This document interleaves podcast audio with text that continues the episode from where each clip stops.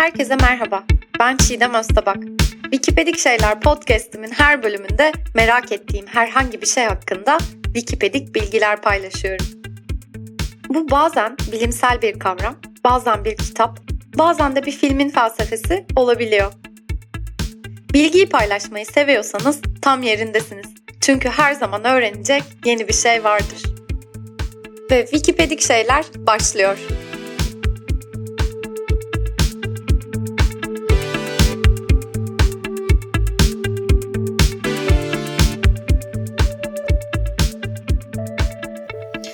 Wikipedik Şeyler'de bu hafta röportaj podcast'i yapıyoruz. Konuğum Burak Tatari.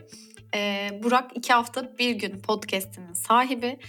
Biraz kısaca kendisinden böyle bahsetmem gerekirse Galatasaray Üniversitesi Siyaset Bilimi Bölümü mezunu. Daha önce Tempo dergisinde çalıştı ve şu an bağımsız internet haberciliği yapan Medyaskop'ta da programlar hazırlıyor ve sunuyor. Hoş geldin Burak önce. Merhaba Çiğdem. Şimdi peki Burak neden Wikipedik Şeyler'de? Hemen onu çok kısa anlatayım ona söz vermeden önce. Çünkü Burak 2 hafta 1 gün podcast'inde kendi konuklarıyla son 2 hafta 1 günde okuyup en çok beğendikleri işte kitaplar, diziler, filmler ve başlarından geçen en ilginç olaylar, anılar ve deneyimleri konuşuyordu. Ben de ondan rol çalıp Burak'ın son zamanlarda etkilendiği kitapları, dizi, film ve yayınları ona sormak istedim bu hafta. Kendisine böyle bir istekte bulundum. O da beni kırmadı sağ olsun. Bu sefer de sen anlat dedim. O yüzden çok sağ ol geldiğin için tekrar. Rica ederim. Burada olmak çok güzel. Süper. Şimdi anlatacağı şeylerden de şimdi Wikipedik Şeyler dinleyicisine bir not ileteyim. Senin anlatacağın şeylerden eminim çok yeni bir sürü şey öğreneceğiz. O yüzden dinlerken kaleminiz, kağıdınız, işte Notion uygulamanız varsa hepsi açık olsun. Benden söylemesi. Bu uzun girizgahtan sonra sözü hemen sana bırakıyorum. Burak. En son neler okudun, neler izledin? Şimdi orada bir şey söyleyeyim. Yayından önce konuştuğumuz gibi bu okuma, izlemenin yanında bir de başından geçen şeyleri konuşuyordum konuklarla. Ama pandeminin hayatımıza girmesiyle başımızdan geçen şeyler hayli azaldı. Seyahatler, konserler, tiyatrolar, yediğimiz ilginç yemekler veya hayatın karşımıza çıkardığı tesadüfler azaldığı için şimdilik o bölümü saklıyorum diyeyim. O yüzden de daha okuma ve izlemeye dönmek zorunda kaldık. Şimdi bir de hani Mart'tan bu yana da her zamankinden daha çok herkes okuyormuş, izliyormuş gibi geliyor bana. Doğru, çok doğru. Hepimiz içimize döndük. Bu ilginç olay, anı, deneyimler tabii hani bunu çıkarman şu an çok manidar bir yandan. Hani pandemi gerçekten başımıza ilginç olayların gelmesini engelledi resmen. O anlamda o zaman dediğin gibi kitaplarla ve filmlerle devam edelim. En son neler okudun, neler izledin, neden yer ettiler sende? Buyurunuz. Tamam, şimdi şöyle başlamak isterim. Dizi izlemeyi her ne kadar sevsem de dizi izlemek bir yandan da film izlemenin karşıtı gibi. Yani sürekli dizi izlediğiniz zaman filme zaman ayıramıyor hale geliyorsunuz. Ve ben de sinemaya gitmeyi de çok seviyorum. Ki bu dönemde sadece bir kez gidebildim, o da Christopher Nolan filmi diye. Filme zaman kalmıyor. Ve ben de işte Haziran başıydı yanlış hatırlamıyorsam, Breaking Bad'e giriştim. Breaking Bad'e girişince, bu da 5 sezonluk çok uzun bir dizi. Benim de dizi performansım böyle şahane değildir. Yani arda arda 4 bölüm 5 bölüm izleme kabiliyetim yok. Ondan dolayı çok uzun sürdü. O sırada başka filmler de izlesem de Breaking Bad'in bitmesinin ardından bir süre dizi izlememeye karar verdim. Ne kadar tutabileceğim kendim bilmiyorum. Şimdi The Crown'un yeni sezonu geliyor. Onu izlerim tabii ki. Ama yeni baştan böyle birkaç sezonluk bir diziye heves etmemeye çalışacağım uzun süre. Şimdi Mad Men benim en fazla sevdiğim dizilerden biri. Belki de birincisi, bilmiyorum. Bunu hani yarıştırmadım henüz. Mad Men'in bazı bölümlerine tekrar dönüp baktım bu son 2 haftada. Yine çok büyük keyif aldım. Ben Mad Men'i bundan herhalde 10 sene önce veya 8 sene önce başlamıştım. O günkü gözümle bugünkü gözüm arasında çok büyük fark var tabii ki. Ama hala bana Mad Men gerçekten çok estetik, görselliğe çok önem veren, Öte yandan Amerika'nın 60'lı yıllarda geçirdiği dönüşümü çok iyi anlatan bir dizi olarak geldi. Ama mesela neler bu sefer dikkatimi çekiyor tekrar izlerken? Kadın erkek eşitsizliğinin bu kadar net bir biçimde anlatılmış olması, o acayip cinsiyetçilik. Mesela en son 2. sezondan bir bölümü izlerken ona denk geldim işte. İşte reklamcı erkekler tek taraflı aynanın bir yanında, onlar içerideki kadınları görüyorlar. Reklam ajansında çalışan, çoğu da sekreter olan kadınlar da aynanın diğer tarafında erkekleri görmüyor. Ve o aynaya bakarak, yani kendilerine bakarak ruj sürüyorlar. İçerideki erkeklerin attığı kahkahalar veya onları görmesi vesaire. Şimdi 10 yıl önce herhalde hayatımızda bu kadar cinsiyetçilik meselesi de bu önemiyle yoktu. Benim de yaşım daha küçüktü herhalde. Şimdi çok daha fazla gözüme battı mesela. Ama o geçen 10 yılda da birçok dizi izlememe rağmen Mad Men'in karakterlerinin derinliği hala çok hoşuma gidiyor. Bunu fark etmiş oldum. Yine büyük bir keyifle ara ara izlemeye devam edeceğim. Ama dediğim gibi böyle oturup arda arda bölümler izleyerek değil, keyfime göre bakacağım ona herhalde. Dizi olarak bir tek o var. Süper. Mad Men hakikaten benim de sevdiğim bir dizi. Zamansız bir dizi çünkü belli bir döneme ait bir şeyi anlatıyor aslında. Birçok şeyi anlatıyor. Dediğin gibi kadın erkek eşitsizliği bunlardan biri, işte şirket savaşları bunlardan biri. Benim hani aklımda kalanlar şu an.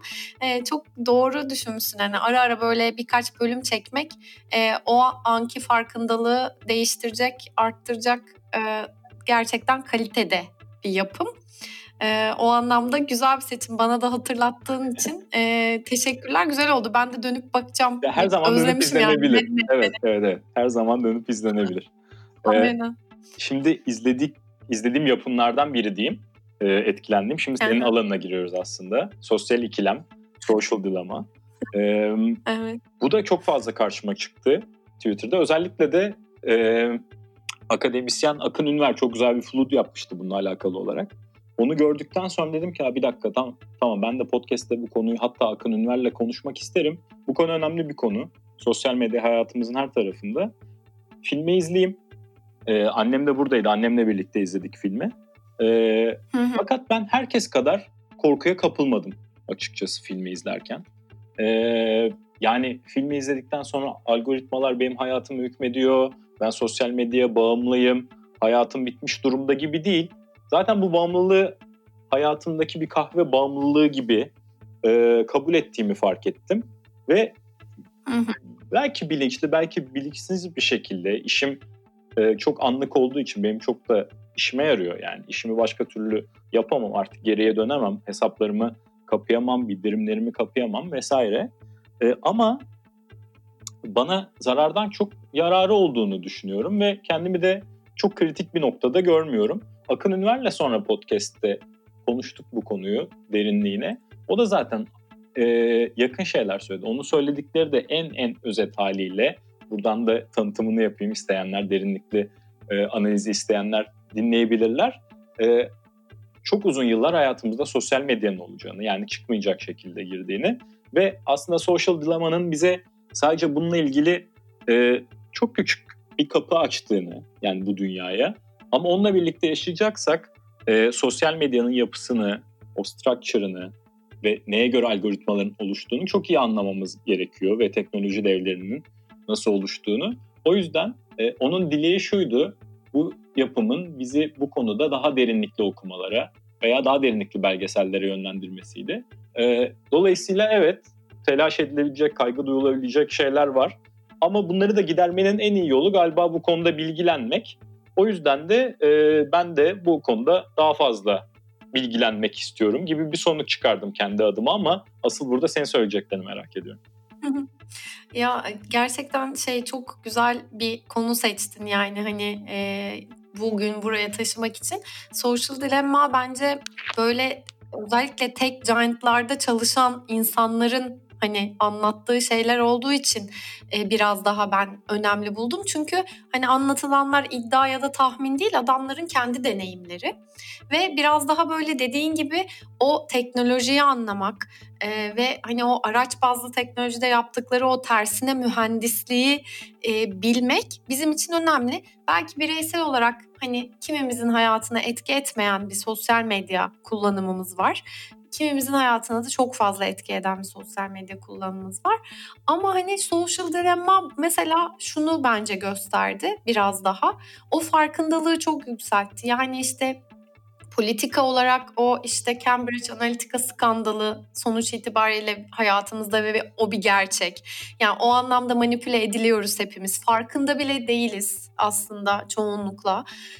O anlamda hani toplumsal olarak, sosyal olarak, kültürel olarak, eğitimsel olarak bizi geri götürmeyecek şekilde belki hani kullanımımıza dikkat edebiliriz ya da farkındalık kazanabiliriz diye ben kendime ders çıkarmıştım. Aynen senin gibi hani öyle bir korku hissetmedim ya da işte bildirimlerimi kapatmam ya da işte ne bileyim sosyal medya hesaplarımı da kapatamam ama hani şöyle bir şey demişti orada eski Google çalışanlarından birisi. O bence dikkat çekiciydi.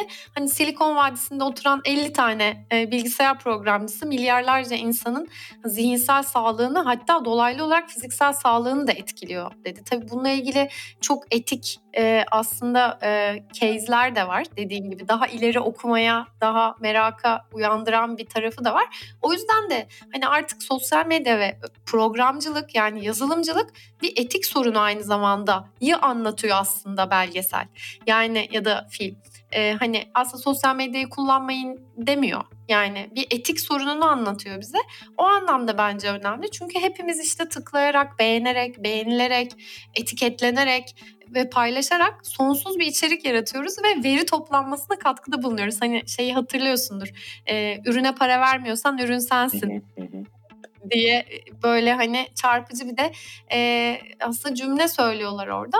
Hani o anlamda mesela ben daha dikkat etmeye başladım. Yani öylesine takip etmeyeceğim artık insanları ya da farklı hesapları ya da farklı işte kurumları, markaları. Çünkü bir şeylere katkıda bulunuyoruz hepimiz ve o şeyin gideceği zarar noktasını ben tartar oldum artık. Hani sürekli kaydır ve satın al, kaydır ve satın al. Hani tüketim toplumunu artık iyice pompalamak adına biraz bizim ülkemizde de tabii yani gelişmekte olan ülkelerden olduğumuz için maalesef kor kullanılıyor bu tür şeyler. Hani o anlamda hani şey demişlerdi orada insan şunun için evrilmedi. 10.000 farklı insanın kendisi hakkında ne düşündüğünü bilmek üzere evrilmedi insan. Tam olarak bu yüzden de baş edemediğimiz sıkıntılar yaratıyor. O anlamda Social Dilemma'yı bu yönden önemli buluyorum ben de. Şimdi diğeri de tahmin ediyorum sen de Netflix'te izledin. Ahtapot'tan öğrendiklerim. Çok güzeldi ya gerçekten. Yani... Bunların ardından... Çok keyifli, çok güzel. Ben ahtapot yemeği çok severim. Hatta işte en sevdiğim mezedir. Çok lezzetli. Yani çok seviyorum. Burada hani dinleyen vejetaryen ve veganlardan da özür dileyerek maalesef. Yani daha saygı duyulan şeyi yapan veganlar ve vejetaryenler biz yapamadığımızdan. Ama güzeldi, izlemesi keyifliydi. Ahtapotun bu kadar zeki olduğunu bilmiyordum. Bu kadar özellikli bir hayvan olduğunu bilmiyordum. Çok güzel şeyler gösterdi.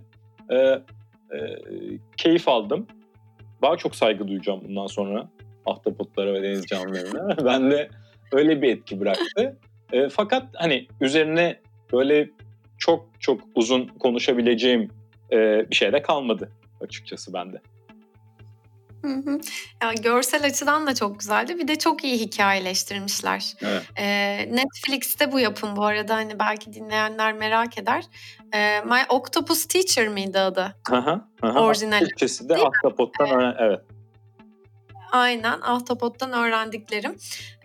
Çok duygusal bir hikaye anlatmışlar. Bir aslında insanla bir ahtapotun arasındaki kısa süreli bir arkadaşlık anlatılıyor. Aslında çok da kısa değil, bir yıla yakın. Evet. Yani biz bir belgeselde böyle 1,5 saat falan galiba izliyoruz onu ama aynen Burak'ın dediği gibi bir yıla yakın bir maceraları var. Ya ben şu bakımdan çok seviyorum. Bilmiyorum sana da aynı şeyi hissettirdim ama ya böyle şehirlere sıkışmış günlük dertlerimiz var ya, yayından önce seninle de konuştuk ya. Bugün böyle bir sürü şey canımı sıktı dedin. Yani o günlük sıkışmış böyle hani bazen de saçma dertlerimizden doğayı ve o doğanın ardındaki o hikayeleri ıskaladığımızı hissettirdi bana. Ya böyle okyanuslara dalıp bütün hayvanlara sarılmak istedim yani ya, ben izleyince. Bana yosun ormanı da çok etkileyici geldi öyle bakarsak.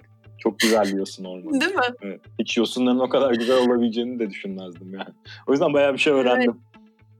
Evet. Evet, yani hem işte denizaltı ile ilgili bilgiler veriyor, ahtapotlarla ilgili aslında işte çok hani ahtapotlar hem omurgasız olup, şimdi Wikipedia bilgiler vereyim ben hemen, hem omurgasız olup hem de duygusal ve bilişsel zekaları çok yüksek, tek canlı.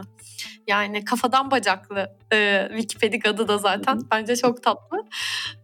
Dolayısıyla hani oradaki o ahtapotun kurduğu bağ ama hayatına hani başına gelen bir sürü şeye rağmen devam etmesi bence çok iyi. Vermeyeyim ama eğer izleyen olursa akıllarına gelir belki de, doğanın kendi yenileme gücü de çok etkileyici. Kesinlikle öyle.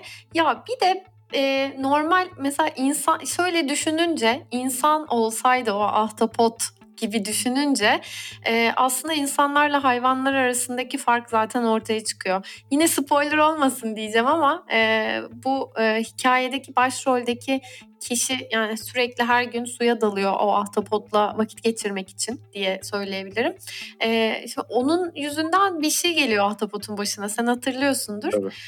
Ama ahtapot hani gayet böyle hayatına devam ediyor. Yani o bir insanın başına gelseydi başka bir insan yüzünden çok farklı şeyler olurdu. Ya o bakımdan böyle hani farklı şeyler hissettirip farklı kafalar açabilen bir yapımdı bence. Zaten görselliği de çok iyi. O yüzden valla bunu da yine taşıdığın için Wikipedia şeylere çok teşekkürler. Bana da fırsat verdin birkaç cümle söylememe. Valla harika. Süper gidiyor şu an. Devam et. Bir sonraki film Free State of Jones.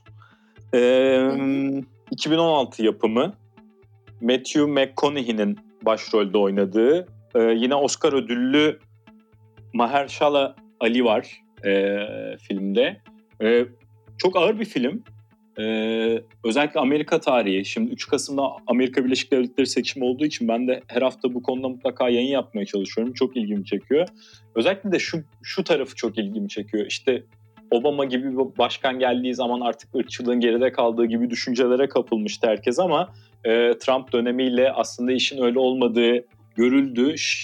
İşte bu sene Amerika Birleşik Devletleri'nde siyahlara karşı polisin uyguladığı şiddet üzerinden aslında olayın tekrar köklerine inme ihtiyacına da çok güzel cevap veren bir film. Çok kısaca anlatayım. Amerikan İç Savaşı 1860'ların başında güneyde geçiyor. Güneyde konfederasyona karşı, yani iç savaşın mini bir iç savaşı gibi düşünebilir dinleyenler. Bir grup beyaz ve kölelikten kaçmaya çalışan siyah konfederasyon ordusuna katılmayı reddediyorlar.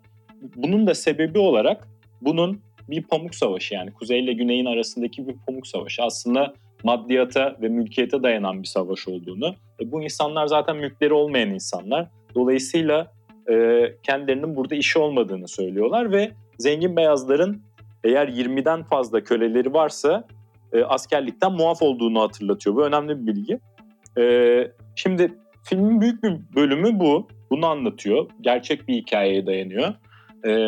Ama şöyle bir ilginçliği var. Filmin çok büyük bölümü 1860'larda geçiyor. Çok küçük bir bölümü 100 yıl sonra aşağı yukarı geçiyor. Güneyde henüz yani kölelik tabii ki iç savaştan sonra kalkacak kağıt üzerinde ama 100 yıl sonra bile, yani 1950'lerin Amerika'sında ki bir davaya gidiyor. 8'de 1 oranında kanında siyahlık bulunan birinin beyaz bir kadınla evlenmesi hukuk tarafından engellenmeye çalışıyor. Böyle bir olay. Devamını anlatmayacağım ama filmin daha da etkileyici olan kısmı bu ikisinin arasındaki kısım. Yani şu, normalde işte dışarıdan Amerikan İç Savaşı'na baktığımız zaman işte kölelik karşıtı Kuzey'in kölelik savunucusu Güney'i yendiği ve köleliğin kaldırıldığını hatırlarız. Ama İç Savaş'ın ertesinde Güney'i gösterdiğinde Ku Klux Klan'ın ortaya çıkışını gösteriyor ve işte Güney'de konfederasyon için savaşan kişilerin belli bir yeniden yapılanma sürecinde tekrar mallarına, mülklerine döndükleri, kölelik kisvesi altında olmasa da yine ağır çalışma koşulları altında siyahları çalıştırdıklarını ve yasaların da, Güney'deki özellikle yasaların buna izin verdiğini anlatıyor. Bu da aslında hikayenin köleliğin kaldırılmasıyla bitmediğini ve bu sorunun işte 20. yüzyıla, hatta bugün 21. yüzyıla nasıl taşındığını da çok iyi gösteriyor. Özellikle bu konulara ilgisi olanlara tavsiye ederim. Kesinlikle ben de çok merak ettim. İzleyeceğim, izlememiştim. Bu arada nereden izledin? Netflix mi bu da? Yok, ben TRT2'deki bazı filmleri izliyorum. Bu da TRT2'de kaydedip izlediğim bir film. Çok güzelmiş. Ya Matthew McConaughey'nin bu filminden hiç haberdar değildim. O yüzden de biraz kızdım ve kendime bozuldum. Mutlaka izleyeceğim gerçekten. Çok sağ ol, teşekkürler. Evet, bence seçtiğin dizi ve filmler çok güzel ve merak uyandırıcı duruyor. Kitap var mı peki? Var. Önereceğin, okudum, anlatacağım. İki tane var. Hadi gelsin. Bir tanesini hatta bazı ben bölümleri tek başıma podcast'te yapıyorum. Yapmayı da düşünüyordum. Yapmayacağımı bilmiyorum ama burada anlatayım. Şevket Süreyya Aydemir benim çok sevdiğim bir yazardır. Atatürk'ü anlattığı tek adam, İsmet İnönü'yü anlattığı ikinci adam. Ben Menderes'in dramını da okumuştum. Çok iyi bir biyografi yazarı. Yani Türkiye'nin gelmiş geçmiş büyük ihtimalle en büyük biyografi yazarı. Onun otobiyografisini okumak şimdiye kısmet oldu. Suyu Arayan Adam otobiyografisi. Zaten severim otobiyografiyi. Hele zaten çok kabiliyetli bir yazar ama hayat öyküsü benim beklediğimden ve bildiğimden çok daha farklı çıktı. O yüzden de çok çok hoşuma gitti. Şöyle ki, hem ülkeleri anlatıyor. Çünkü Balkanlarda başlıyor. Balkan göçmeni bir ailenin çocuğu. Ondan sonra Anadolu'yla ilk karşılaşması, yaşadığı hayal kırıklığı. Daha sonra Turancı olduğu için oradan Kafkasya'ya gidiyor. Uzun yıllar Azerbaycan'da, bugünün Azerbaycan'ında yaşıyor. O Turancılığı bırakıp komünist oluyor. Oradan Moskova'ya geçiyor. Öğretmenlik yapıyor bu arada gittiği yerlerde. Moskova'daki hikayesini anlatıyor komünizm üzerinden. Ve son olarak da komünist bir şekilde Türkiye'ye dönüyor. Türkiye'ye döndükten sonra tutuklanıyor. Hapis yıllarını da anlatmış. Hapis yıllarını Afyon'da geçiriyor. Ondan sonra da milli mücadele sonrası kurulan Türkiye Cumhuriyeti'nin bir parçası olarak ve bir devlet memuru olarak Ankara'da yaşadıklarıyla bitiriyor hikayeyi. Çok güzel bir kitap. Kesinlikle tavsiye ederim. Not alındı.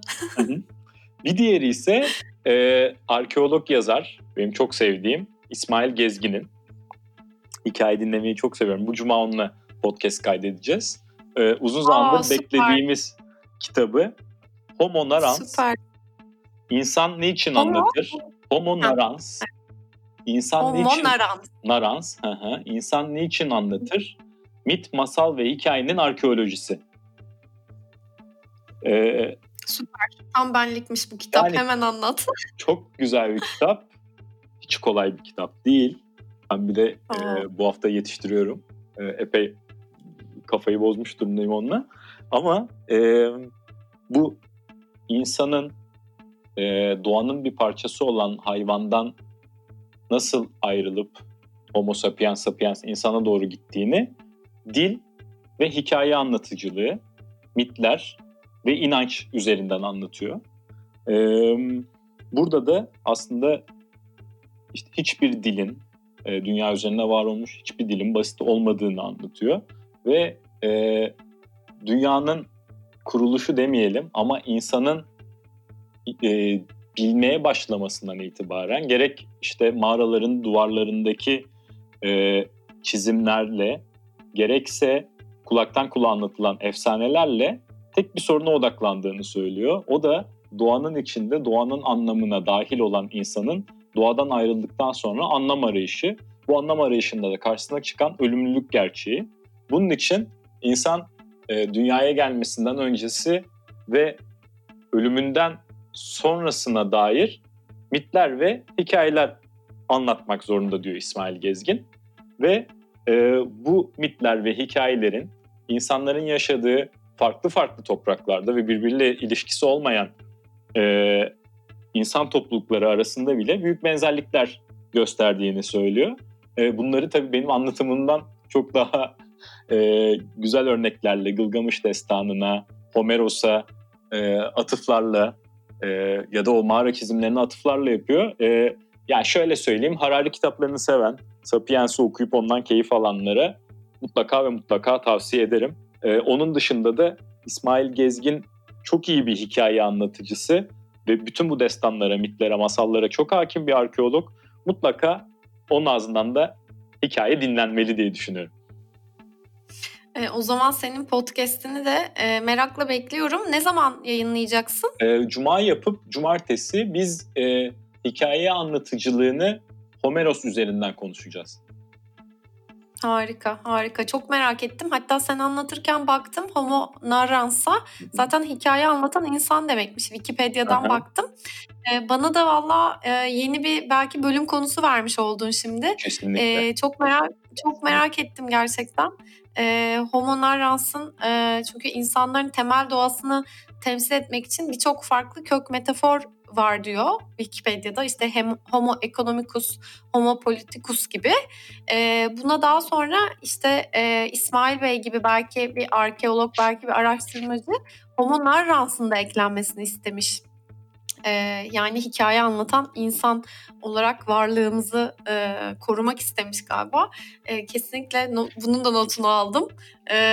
Bunu da alacağım ve okuyacağım. Çok teşekkürler Burak. Rica ederim. Bir de biz podcastçiler için daha da anlamlı olabilir hikaye anlatıcılığı. Evet, kesinlikle. Doğru söylüyorsun. Kesinlikle bizim için de çok önemli. Biz de anlatmaya güdülüyüz diyeyim. Hani içgüdüsel olarak anlatmak istiyoruz bir şeyleri. O anlamda podcast'ini de merakla bekliyorum. Çok teşekkürler katıldığın için, bu güzel bilgileri bizlerle paylaştığın için. Yine bize bir sürü okuyacak, izleyecek şey verdin. Söylemek istediğin bir şey var mı kapatırken? Çok teşekkür ederim. Ben de çok keyif aldım. Süper. O zaman bir dahaki sefere belki güzel bir anınla gelirsin. onu konuşuruz, o eksik kaldı. Aynen. Çok teşekkürler.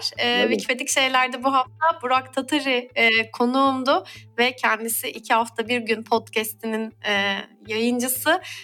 Kendi podcast'ini de dinleyebilirsiniz. Bize de gelerek aslında kendi podcast'inde önemli, kendince takip ettiği, ilgilendiği insanlara sorduğu soruların aynısını ben ona sordum. Burak Tatarilik yaptım yani. Bir sonraki Wikipedik Şeyler'de görüşmek üzere. Hoşça kalın.